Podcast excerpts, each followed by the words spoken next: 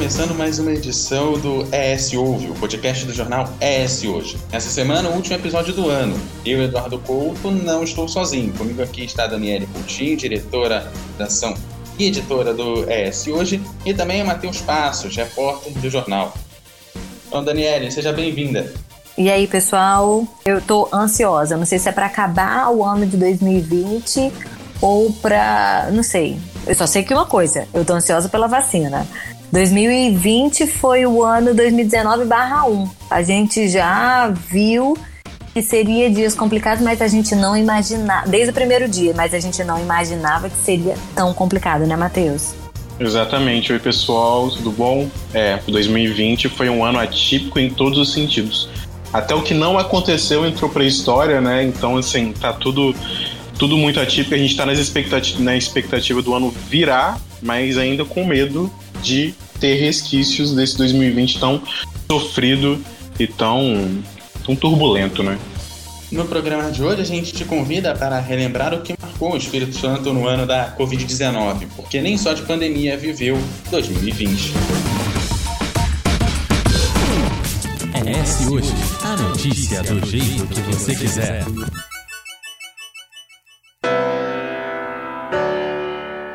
O clima tenso de 2020 começou mesmo em janeiro. Há um mês atrás nós estivemos aqui neste mesmo local, no centro de Iconha, para mostrar toda a destruição causada pelas chuvas. Essa rua aqui atrás, inclusive, nós não tivemos acesso, uma das tantas que nós não tivemos acesso, porque estava tomada pela lama. Os comércios que estão nela e em todo o centro no geral, que estavam fechados, já estão voltando a funcionar e aqueles que ainda não voltaram estão fazendo a limpeza dos seus estabelecimentos para poder voltar às atividades. A unidade de saúde, que também fica aqui na praça, já está funcionando. Foi outra que também ficou toda tomada pela água. A gente começa com as chuvas que provocaram destruição em Conha em outras cidades do sul do Espírito Santo. Embora o vírus tenha sido a maior marca do ano, nós capixabas tivemos outras dores, mas também a solidariedade. Se não fossem mutirões, doações e o próprio capixaba nas memórias, só ficariam as imagens dos carros sendo levados, edificações desmoronando e o rastro de destruição e mortes. Ainda em janeiro, nós tivemos a intoxicação e mortes de consumidores dos produtos da cervejaria Baker.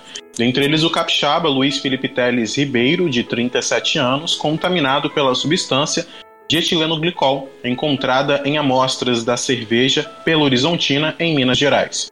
Ele ficou internado em estado grave em um hospital da capital mineira. Teve a festa do carnaval e quem imaginaria que seria a última grande celebração popular segura? Os desfiles da elite capixaba deram mais uma vez a largada para o Carnaval do Brasil no último sábado, dia 15. As escolas do grupo especial deram um show na avenida e levantaram o público até o sol raiar. Após a maior festa popular do país, houve o reconhecimento da pandemia da Covid-19. Começou a contar internações, mortes e aprender a conviver com a contaminação. Esse aprender a conviver com a contaminação é algo que a gente tem feito diariamente desde que a pandemia foi reconhecida. Ela foi reconhecida em fevereiro, no Espírito Santo, só em março que a gente considera que ela chegou, porque foi o primeiro caso registrado no Espírito Santo, foi em março. E a gente está aprendendo a conviver com isso até os dias de hoje. Parece que a cada dia ela está chegando mais perto de cada um de nós. A cada dia a gente, a gente que trabalha com a, com a comunicação, a gente que acompanha número dia após dia no estado e no país, cada vez tem, visto que esses números têm nomes de pessoas ligadas a nós, né? E a gente está convivendo com, é, aprendendo a tentar evitar o contágio em busca do isolamento, do distanciamento, mas a gente vê que nem sempre as pessoas respeitam. Tanto não respeitam que os números só estão aumentando, só aumentando, só aumentando. Primeiro foi distanciamento, isolamento, as pessoas ficaram em casas por obrigação, por imposição. Depois vieram as máscaras que a gente tem usado e a gente ainda vê pessoas que não estão usando, mas as perdas são muitas, crescentes e constantes. A Dani falando disso, eu lembro, eu lembro, tá muito fresco na memória o dia, né, do primeiro caso da Covid aqui no estado, porque eu fui a campo conversar com o secretário, conversar com o subsecretário em Vigilância e Saúde aqui do estado, E eu lembro até hoje que eu estava em uma coletiva com outros repórteres, né? A gente estava no Palácio Anchieta com o governador Renato Casagrande para a assinatura da ordem de serviço da ampliação da terceira ponte, que vai contar agora com três faixas de cada lado, uma ciclovia, mureta de, de barreira anti-suicídio e também uma, um mirante, né? E eu lembro que a notícia chegou que naquela época, ainda na gestão do ministro Mandetta, o, haviam aquelas coletivas diárias, né? E foi, e foi informado que o Espírito Santo teve o primeiro caso. A secretaria logo em seguida deu a notícia de que iam falar sobre esse primeiro caso e chegou, a gente foi. Eu lembro que foi uma correria, todo, todos os repórteres saindo do Palácio Encheto, indo em direção à Secretaria de Saúde para ter mais informações e a gente achando que naquele momento só seria um único caso isolado, né? Porque ainda se falava em transmissão local, né? Então, quando se ainda não houvesse transmissão local, a gente poderia dizer que a situação estava sob controle. No caso, logo em seguida, a gente viu que os casos começaram a crescer gradativamente, começaram a medir o índice de isolamento social. A gente vê que hoje em dia esse índice nem medido mais é. A gente viu os números de leitos sendo ampliados e os leitos sendo ocupados, mortes, né? A gente chegou recentemente à marca de 5 mil mortes, passamos dos 240 mil casos um cenário que nós não imaginávamos lá em março, no começo da pandemia, um período que a gente achava que ia durar ali 15 dias, um mês, no máximo dois, mas está durando aí um, quase um ano, né, aqui no estado, e já passou de um ano no mundo desde o primeiro caso da Covid-19. Assustador e, e a questão de mais importante que é o evitar aglomeração não se é respeitado. Impressionante, é impressionante como as pessoas não estão vendo, parecem, né? Parece que não estão vendo ou estão acostumadas. Recentemente a gente conversou com o governador Renato Casagrande e ele falou: tá todo mundo cansado, realmente tá todo mundo cansado, mas esse cansaço tem custado tantas vidas. É, é algo surreal. E foi um ano também que, além da, da questão de isolamento, distanciamento, uso de máscara, tudo precisou ser reinventado. Na educação, no lazer, na saúde, todo mundo precisou é, rever e principalmente por conta do isolamento, tudo migrou do presencial para o online, né? As escolas fecharam, os professores tiveram que aprender a ensinar por meio da tela do computador. As empresas, as que conseguiram se sustentar, as que conseguiram se manter ativas, passaram muito dos seus serviços para home office. Muitas demitiram e, infelizmente, muitas tiveram que fechar também. Se a população em geral está cansada, imagina os médicos, imagina quem precisou fechar, imagina quem foi demitido, imagina quem está vivendo do auxílio emergencial que vai ser que vai acabar agora e as pessoas não sabem o que vão fazer daqui em diante, né? Eu acho que esse pensamento de estar cansado é muito individual e eu acho que as pessoas têm que pensar no coletivo, porque essa pandemia só vai ser controlada com a gestão coletiva, né? Se eu pensar só no meu bem-estar, como é que fica o bem-estar do outro, né? Eu estava até conversando nesta semana, que esse podcast está indo ao ar, com uma, com uma especialista da Secretaria de Saúde, e ela falou que as pessoas estão negligenciando por puro capricho. E, não, e, é, e é a pura verdade. É, a gente sabe que é verão, que tá calor, que dá vontade de ir pra praia, mas o momento não pede isso, não pede aglomerar, não pede ir pra festa, não pede para reunir em ano novo, já que o Natal não foi bem o esperado, né? Já que as pessoas aglomeraram, foram para casa dos familiares. Então, assim, negligenciar por capricho é colocar em risco a vida de tantos outros e colocar em risco ainda mais a risca de quem está mais vulnerável, que são os idosos, as pessoas com comorbidades e quem vive de forma mais intensa e profunda essa desigualdade social tão presente no Brasil. Pois é, gente, até porque o verão tá aí, que é um verão que é, o, é aquilo que a gente vai pra praia, curtir, mas a gente vai ter outros verões e, é, e se a gente tiver cuidado, mantiver o cuidado, embora estejamos cansados, se a gente mantiver o, o, cuidado, todos os nossos familiares poderão ter, viver outros verões. E a gente não vai perder gente, né? A gente tá. Quando a gente pensa e eu não quero perder o verão, a gente está tá colocando em risco pessoas que possam, podem perder o, o verão daqui para frente, para a vida inteira, para o resto da vida, né? Porque depois que morrer, o que, que adianta? Por isso que essa reinvenção, a tentativa de evitar aglomeração, fez também com que a festa da Penha, por exemplo, que é a maior festa religiosa do Espírito Santo, a terceira maior do país, fosse reinventada e também e passou a ser online. Ao contrário de anos anteriores, quando em Romarias os fiéis iam até o convento da Penha para se com a padroeira do Espírito Santo, a Nossa Senhora da Penha, a santa deixou o tempo circulando pelas ruas da Grande Vitória. A festa da Penha 2020 foi replanejada para que todos os fiéis possam vivê-la sem a necessidade de sair às ruas, vir ao convento ou ao Parque da Prainha. Momentos de oração e devoção, missas e bênçãos serão oferecidos durante o tempo do oitavário e da festa através das plataforma, plataformas digitais, do rádio e da televisão.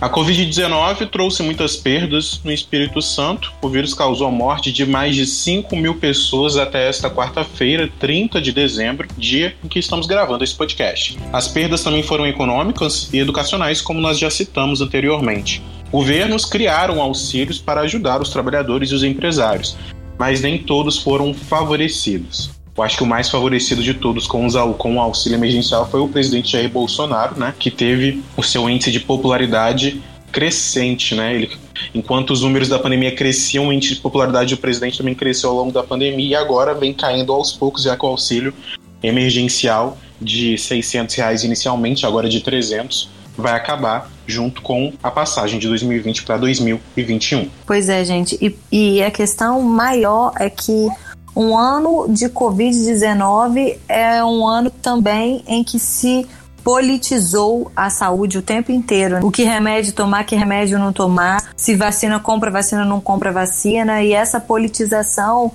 eu acho que causou ainda mais desespero e desestabilidade. O resultado é chegar a esse número de mortes tem muita responsabilidade, aliás, tem mais responsabilidade da própria população, mas tem muita responsabilidade dessa, dessa politização da doença. É importante, né, você, a gente falar sobre a pandemia, é importante trazer à tona a cena política, porque né, tudo envolve o Brasil, tudo envolve as questões, mas o problema mesmo, por exemplo, está nas escolas, porque com a suspensão das aulas presenciais o ensino passou a ser à distância. Mas tem um problema, nem todos têm internet em casa, né? Por falta de acesso à internet, pelo menos 25% dos estudantes da rede estadual capixaba, por exemplo, ficaram sem estudar. E aí, como que a gente faz? O exame do ensino médio também, o Enem, o Exame Nacional do Ensino Médio, o Enem, foi cancelado para em 2020 com previsão de acontecer em maio do ano que vem. O problema foi centralizado um problema tão grande em cloroquina, em Coronavac, é uma vacina que, seja ela produzida na China ou não, deve ser sim autorizada caso a eficácia, a capacidade, né, a porcentagem de imunização dela seja acima dos 50% e etc. O ideal, mas eu acho que o problema em politizar isso está tá centralizado, sendo que os problemas da desigualdade estavam em outras lacunas da nossa sociedade. Eu acho que isso, isso ganhou muito o cenário, ganhou muito a pauta diária, mas o problema mesmo estava sendo discutido que é isso, a desigualdade, como que vai ser feito para 2021 um programa de renda básica para a população que não tem como trabalhar por conta da pandemia, já que foi demitida, e para os estudantes, como que vai ficar esse ano de 2020 perdido na educação e como vai ficar em 2021? Se 2020 não teve, 2021 provavelmente também não vai ter. Então precisa ser visto isso, porque a pandemia ainda não acabou, a gente não sabe quando que ela vai acabar de fato, porque as vacinas, as vacinas começaram a chegar só agora. É um cenário de incertezas, podemos dizer assim, para o ano de 2021, em tudo. E você falou uma palavra, né? É, desigualdade. As desigualdades ficaram ainda mais latentes, ainda, ainda mais escancaradas, né? É importante ressaltar que tem o pessoal que usa a rede estadual, né? Que precisa ser formado, que precisa passar pela rede pública para fazer um bom Enem, dentre outras questões que as pessoas possam chegar na prova e garantir um lugar na universidade, né? Mais uma vez, a desigualdade aparece quando parte desses estudantes tem não só as aulas do currículo obrigatório normal da, da escola padrão, mas conseguem também o acesso nesse período a um curso de língua, a um preparatório para o Enem, né, mesmo que, que à distância. Conseguem ter uma internet de qualidade para garantir esse acesso ao estudo e não precisam é, necessariamente dividir um celular, um computador ou com outros membros da casa, né? E assim conseguem, e alguns conseguem ter o seu próprio espaço para estudar, como um quarto onde se possa fechar a porta, que também é dividido por ele com mais uma, duas, três pessoas, ou independente de quantas pessoas sejam, e isso é diferente da realidade de muitos estudantes, né? Essa desigualdade que acaba permeando não só o Espírito Santo, mas todo o Brasil, né? E voltando a falar dessa palavra, que não, não é só uma palavra, foi o que a gente viveu, essa desigualdade foi tanta que na questão econômica, o, os estudantes, né, eles não, não tinham internet, alguns sem condições de estudar, porque locais para estudar, locais de qualidade na, dentro de casa, e muitos ficaram sem até alimentação. No Espírito Santo, o governo do estado distribuiu, ao invés de ter merenda nas escolas, como as escolas estavam fechadas, eles distribuíram cesta básica. Muitos ficaram só mesmo com essas cestas básicas. Teve muita gente que deixou de comprar alimento porque o ano foi um ano de alta nos preços.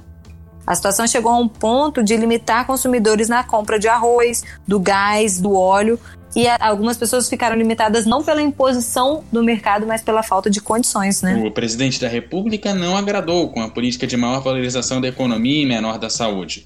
Os poderes tiveram mais divergências do que o esperado em meio ao caos provocado pelo coronavírus. É, a gente pode falar a questão do Ministério da Saúde, né? Os comandos foram trocados em duas oportunidades. Tivemos o caso do, do ex-ministro Mandetta e depois Nelson Tais, que não ficou nem um mês no cargo. O ex-juiz Sérgio Moro, ex-ministro né, da Segurança Pública e da Justiça, se demitiu, acusando o presidente de tentar interferir na política de segurança do país para beneficiar aliados e filhos que respondem processos criminais. A Federação das Indústrias do Santo, a FINDES, pela primeira vez desde sua fundação há 62 anos, elegeu uma mulher para presidente, a empresária Cris Samorini. Esse é um feito realmente muito importante ressaltar, porque pelo lado bom e pelo lado ruim, o espírito, o país de uma maneira geral, ele em meio a esse caos gerado pela pandemia, ele lançou luz sobre várias questões, né? Então, o, o fato de uma mulher dirigir uma federação das indústrias com mais de 60 anos e que nunca teve uma mulher no comando é algo a ser ressaltado de forma positiva. Mas nós tivemos esse ano também muitas discussões em torno da, do racismo, em torno do preconceito de gênero. E, e então foi assim um ano que é, o caos gerou mais caos, discussões que deveriam já vir é, à tona há muitos anos ganharam um destaque Pena que de uma maneira que talvez não se aprofunde tanto, né? Porque se essa pandemia acabar, pode ser que o que foi iniciado nessa discussão não vá adiante, ou muito pelo contrário, vá adiante mais e, e se aprofundando mais.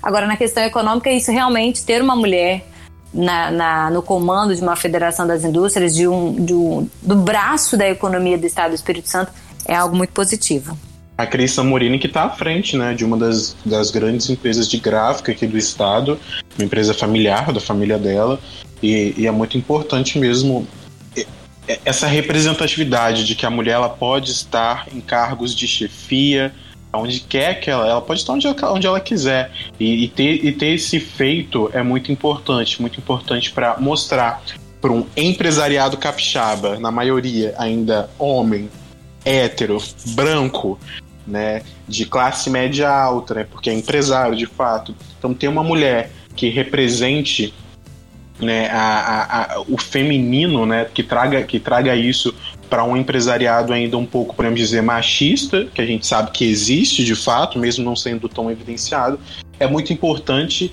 e muito significativo. É um significado de que 2020 foi um ano de transformação por conta da pandemia, mas também um ano de transformação é, dentro dessas desigualdades tão latentes ainda na nossa sociedade. A gente galga é, passos muito lentos, né? A gente sobe essa escada em, em andares assim muito, em passos muito tímidos, porque se de um lado na economia a gente tem a Cris Amorini assumindo a Findes, a gente também teve um ano de eleição onde a gente quase não viu mulheres sendo eleitas. Aqui no Espírito Santo, é, a gente quase não teve vereadores, a gente praticamente não. Só, a gente só teve uma mulher eleita, eu, eu, infelizmente agora não me recordo da cidade, do sete, de um dos 78 municípios do Espírito Santo, que a gente só teve uma mulher eleita prefeita e Vitória, que é a capital do Espírito Santo, duas vereadoras, né? Então, assim, é, é para você ver que Pra gente ver que os passos são muito tímidos ainda,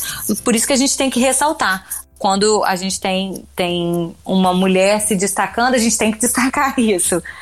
E, e já que a gente falou de eleição, a cada dois anos no Brasil a gente tem, mas por conta da pandemia também teve uma alteração esse ano. O processo eleitoral foi empurrado mais para frente, normalmente acontece em outubro, aconteceu em novembro e o número de abstenção foi muito grande. As pessoas foram às urnas votar, algumas por medo, por isolamento, outras aproveitando esse momento e desacreditadas na política também não quiseram votar. Então a abstenção foi muito grande. Não só abstenção, Dani, vale ressaltar também que eu e a Bárbara Greco, repórter cinematográfica, a gente foi a campo como outros repórteres do jornal.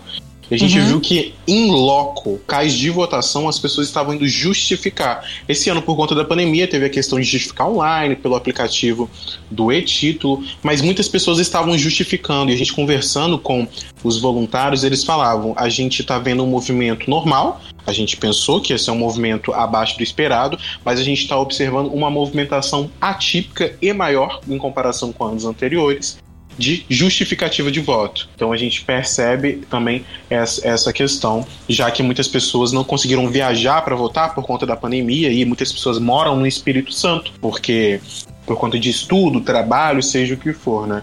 E também vale, vale ressaltar que muitos candidatos foram contaminados durante o processo eleitoral. Tiver eles seguindo regras para evitar aglomerações, mas a gente sabe que a maioria não respeitou. Não respeitou que nas últimas semanas muitos candidatos acabaram ficando contaminados. Entre eles tem o Fabrício Gandini, do Cidadania, que, que acabou não vencendo as eleições em Vitória, e entre outros também.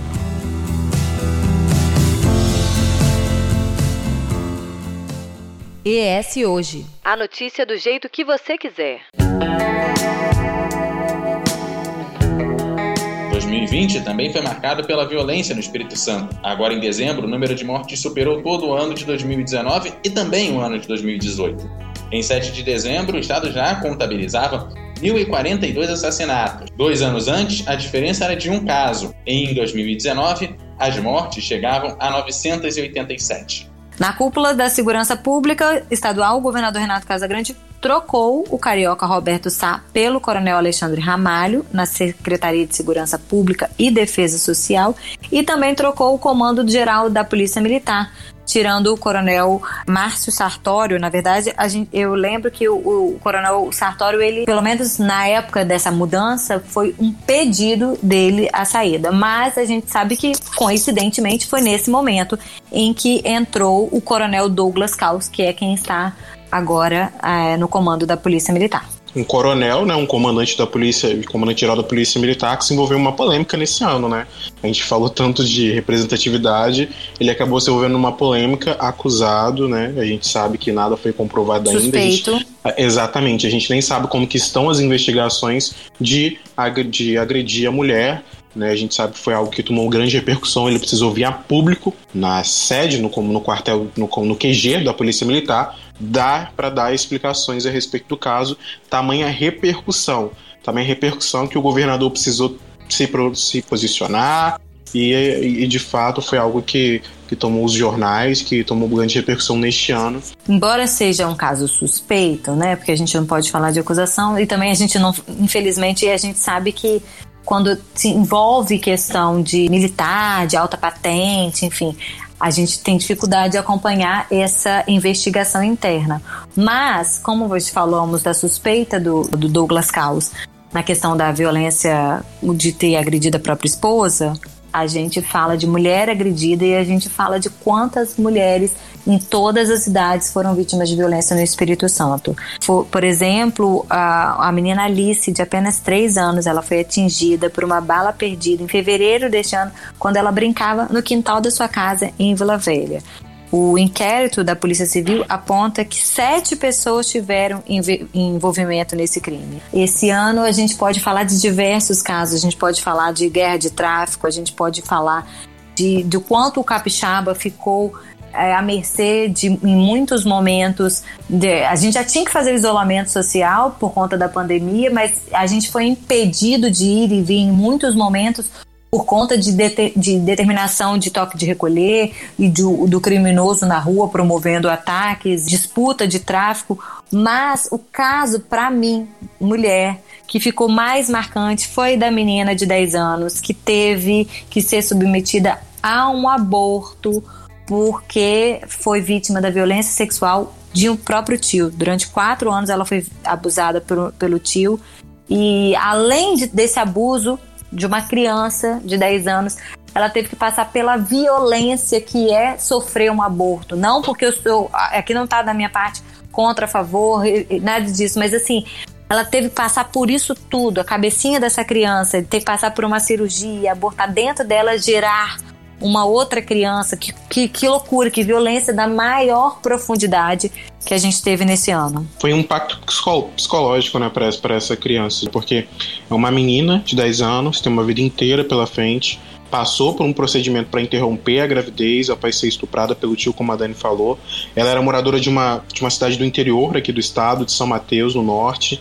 Ela teve que, ela precisou entrar num programa de defesa social com a família porque o caso tem uma repercussão nacional. Uma ativista bolsonarista, Sara Giromini, conhecida como Sara Winter, divulgou os dados dessa criança, aonde ela iria passar pelo procedimento de de, para interromper a gravidez, já que aqui no Espírito Santo esse procedimento não pode ser feito, ela precisou ser transferida para um hospital do Nordeste. Então, assim, a repercussão foi tão grande, é, essa, essa criança foi tão exposta, os familiares, que, que a, gente, a, gente, a gente não imagina a dimensão de um impacto psicológico que essa criança sofre e vai sofrer ao longo do tempo por conta disso. Fora as marcas que ficam, sejam elas físicas, sejam elas nas lembranças desses, de, desse, dessas cenas de estupro por esse tio. E vale lembrar que o tio foi preso em Minas Gerais e trazido para o Espírito Santo. Ele ainda não foi julgado, se eu não me engano, não, não foi julgado, mas está preso no, em um presídio aqui do estado. A violência mais profunda, a marca mais profunda. O triste dessa história é que toda uma luta que nós temos para que as pessoas denunciem né, esse tipo de crime que ainda tem uma cultura que culpabiliza muito a vítima quando né, situação ela não, não tem culpa alguma e todo o processo de ir, fazer a denúncia e efetivamente combater esse tipo de crime que é bárbaro. Por conta de casos como esse, a gente vê isso ser minado, né? Quando uma criança de 10 anos é exposta e tem grande repercussão e ainda tem muita gente que vai lá e tenta impedir um procedimento que é invasivo, que apesar de ser um direito dela, é, quando essas pessoas vão lá e tentam impedir, tornam o que já era bárbaro ainda mais bárbara.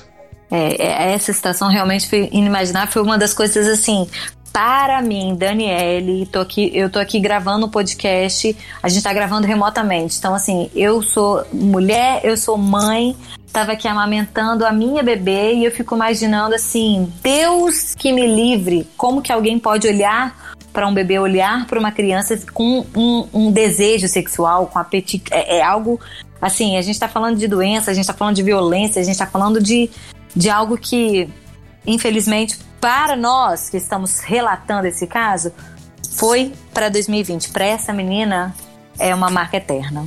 É, a gente, Daniela, gravou aqui um dos tramas da redação falando sobre a liberdade. Né? E a gente chegou a comentar de como ter liberdade, lutar pela liberdade, principalmente das mulheres, que ainda precisam muito ainda ganhar esse direito à liberdade de fazer as coisas e como lidar e garantir essa liberdade com casos bárbaros como esse acontecendo e quase toda hora a gente tendo que noticiar algum deles.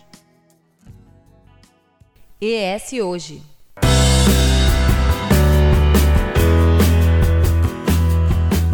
Os Jogos Olímpicos de 2020 seriam em Tóquio, mas ficaram para 2021. No Espírito Santo, o esporte também foi freado, mas passos tímidos foram dados com atletas treinando até dentro dos próprios quartos. No futebol, por exemplo, os times Vitória Futebol Clube e Real Noroeste chegaram à segunda fase do Brasileiro na Série D.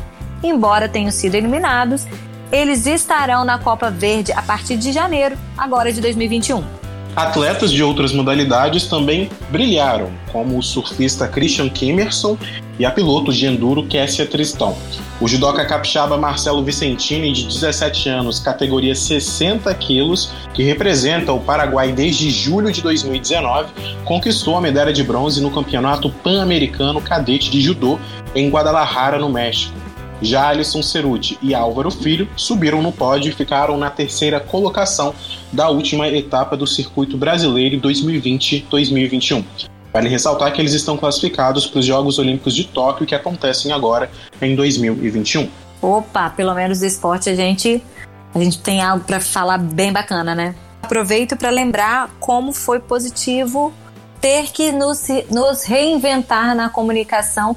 O ano de 2020 o ES hoje completou 20 anos e a gente vinha cheio de expectativas, cheio de, de projetos e fomos freados por um lado, né, pela questão de comemoração, mas por outro a gente também reinventou na comunicação, a gente buscou estar mais perto porque a pandemia nos forçava a estar mais atentos, com os olhos muito mais é, atentos para poder deixar o capixaba mais informado. A gente começou o ano lançando um novo projeto gráfico, uma nova identidade visual, destacando o nosso amor e compromisso pelo Espírito Santo. O lema é ontem, hoje, amanhã e sempre, renovando nosso compromisso em destacar e regionalizar o que é capixaba. Por conta da pandemia, a gente suspendeu a, a impressão do jornal, mas focamos no digital e a gente viu que conseguimos nos aproximar ainda mais do nosso público leitor. O Google incluiu o ES hoje em um projeto de valorização de comunicação regional, investindo no jornal por meio de um fundo criado durante a pandemia. Também estamos dentro do programa criado pela agência de jornalismo É Nós, trazendo para dentro da nossa redação uma mulher trans, a jornalista Gabriela Garcia, jornalista de peso, maravilhosa Gabriela, por meio de um programa de diversidade em redações de jornais, um programa super essencial é, em especial para esse ano de 2020, onde, como a gente já falou aqui e ressaltou bastante, as desigualdades ficaram evidentes, os preconceitos ficaram evidentes, então trazer é, diversidade, né? pessoas com que a gente não tem contato diário, para trabalhar com a gente, para desenvolver pautas essenciais e pautas do dia a dia mesmo, é, é bacana para a gente conhecer outras histórias, outras realidades e sair da nossa caixinha, da nossa zona de conforto. Então a gente, infelizmente, tem que fazer uma retrospectiva com tantas, tantos fatos ruins, mas felizmente sobrevivemos, né? Quem está ouvindo isso aqui deve estar, tá, primeiro, ficar feliz porque chegou até aqui, segundo, fazer uma reflexão do que pode, do compromisso que precisa fazer com a vida, com o próximo, consigo, com a família. E agradecer, assim, eu tenho que agradecer. 2020 foi um ano muito duro, mas foi um ano que eu tenho que comemorar. Minha filha nasceu, eu estou aqui, as pessoas que eu, que eu, que eu convivo conseguiram passar pela pandemia e eu consegui também é, preservar os meus filhos, a minha família. Mas a no... minha mensagem é compromisso. Compromisso porque 2021 tá aí, a guerra continua, é uma batalha forte e a gente precisa estar tá como soldado mesmo. Feliz 2021 pra galera, muita responsabilidade para todos nós. Eu acho que a mensagem é essa mesmo, que a gente possa ter responsabilidade, olhar para o outro, que a gente possa ser mais empático. E é com essa mensagem de fim de ano, da Daniele Coutinho, de Matheus Passos, o meu desejo de um ótimo 2021 para você, ouvinte do podcast ES Ouve, quem estiver encerrando mais essa edição do nosso podcast. O programa de hoje contou com a apresentação de Daniele Coutinho, Matheus Passos e eu, e Eduardo Couto, a produção de Daniele Coutinho e Eduardo Couto, a edição de Eduardo Couto, o texto de Matheus Passos e também a direção de jornalismo da Daniele Coutinho. Gente, aquele abraço e até a próxima!